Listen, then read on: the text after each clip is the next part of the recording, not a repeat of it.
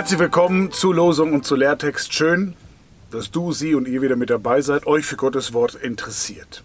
Und heute sind es vier Verse. Der neutestamentliche Ausschnitt ist etwas größer heute am Mittwoch, den 7.2. Psalm 118, Vers 18 ist die Losung. Ein Vers dieses Mal. Dort steht, der Herr züchtigt mich schwer, aber er gibt mich dem Tode nicht preis.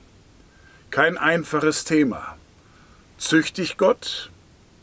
Offensichtlich ist das so empfunden. Und wenn ja, wenn Gott züchtigt, also uns schwere Zeiten gibt, schwere Situationen im Leben, warum tut er es?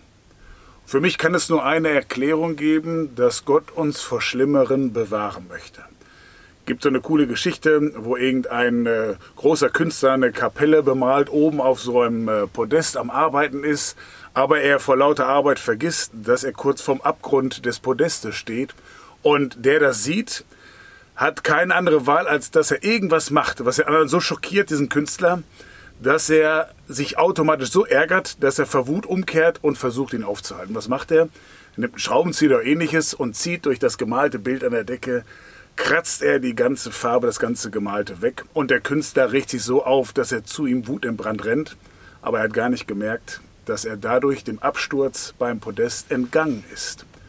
Und das ist für mich die Erklärung, warum unser himmlischer Vater uns manchmal züchtigt, uns Lektionen gibt, die uns retten sollen.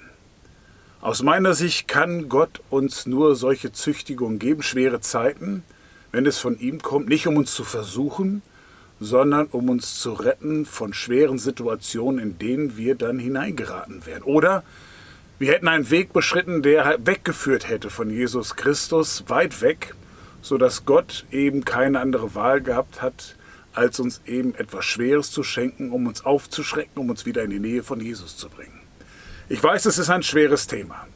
Und nicht alles kommt von Gott, was schwer ist. Manches kommt vom Teufel, manches tun wir uns Menschen äh, gegenseitig an. Aber es gibt eben auch, und das ist ja auch klar, wenn Gott uns als Vater liebt, wir seine Kinder sind, dann gibt es eben ab und zu Lektionen und Züchtigungen, aber nie, um uns Böses anzutun, sondern immer nur, um uns vor Schlimmerem zu bewahren, um uns vorzubereiten, um uns dorthin zu kriegen, wo Gott uns haben möchte, nämlich bei sich, dass wir das Ziel nicht aus den Augen verlieren. Ich weiß, ich weiß von vielen von euch, die in schweren Situationen äh, stecken. Viele haben mir geschrieben, es ist manchmal hart. Und haltet daran fest, an Jesus Christus. In eurer schweren Situation. Lasst euch nicht kleinkriegen. Geht immer wieder zu Jesus Christus, sprecht mit ihm auch das, was ihr wirklich auf dem Herzen habt. Dass ihr es nicht versteht, warum und dass ihr auf Antworten wartet und dass Gott euch bitte schönere Zeiten schenken Vertraut darauf. Gott meint es gut und er wird es gut machen, auch wenn es sich manchmal nicht so anfühlt. Er ist dein, er ist ihr Vater im Himmel und so verhält er sich eben auch wie ein liebender, richtig guter Vater. Dazu jetzt die drei Verse aus dem Neuen Testament, Johannes 5, die Verse 5, 8 bis 9. Etwas durcheinandergewürfelt, schaut sie euch mal im Zusammenhang an, vielleicht legt euch Gott etwas Neues aufs Herz, wenn ihr alles zusammenlest. Dort steht in diesen drei Versen, es war dort ein Mensch, der war seit 38 Jahren krank. Jesus spricht zu ihm, steh auf, nimm dein Bett und geh hin. Und sogleich wurde der Mensch gesund und nahm sein Bett und ging hin. 38 Jahre. Das ist eine lange Zeit, müsst ihr euch mal vorstellen.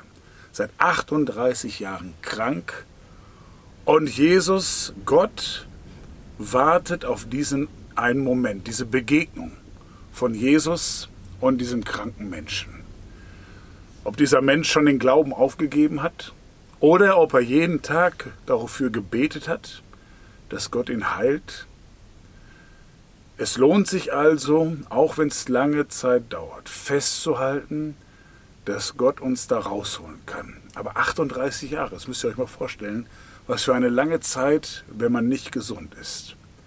Und trotzdem heißt das nicht, dass Gott dich fallen gelassen hat oder diesen Menschen oder uns, wenn wir krank werden. Jesus sucht diese Menschen und dann ist dieser eine Tag gekommen.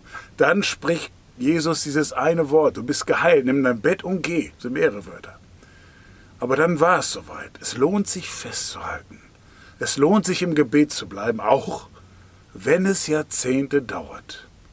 Geduldig sein gehört manchmal zum Gebet dazu. Aber ich kann euch auch beruhigen, es gibt ganz viele Gebetserhörungen, auch Heilungen, die schneller passieren. Aber das Wie und das Wo und das Wann immer an Gott abgeben. Niemals Gott im Gebet die Pistole auf die Brust setzen und sagen, ich möchte es dann und jetzt sofort, dann passiert es oft nicht. Gebt Gott die völlige Freiheit und macht euch eben dazu bereit, dass es auch mal länger dauern kann. Und bleibt dann im Gebet, bleibt in der Nähe Jesu. Und dann werdet ihr so ein Wunder erleben, wie dieser Mann nach 38 Jahren erlebt hat.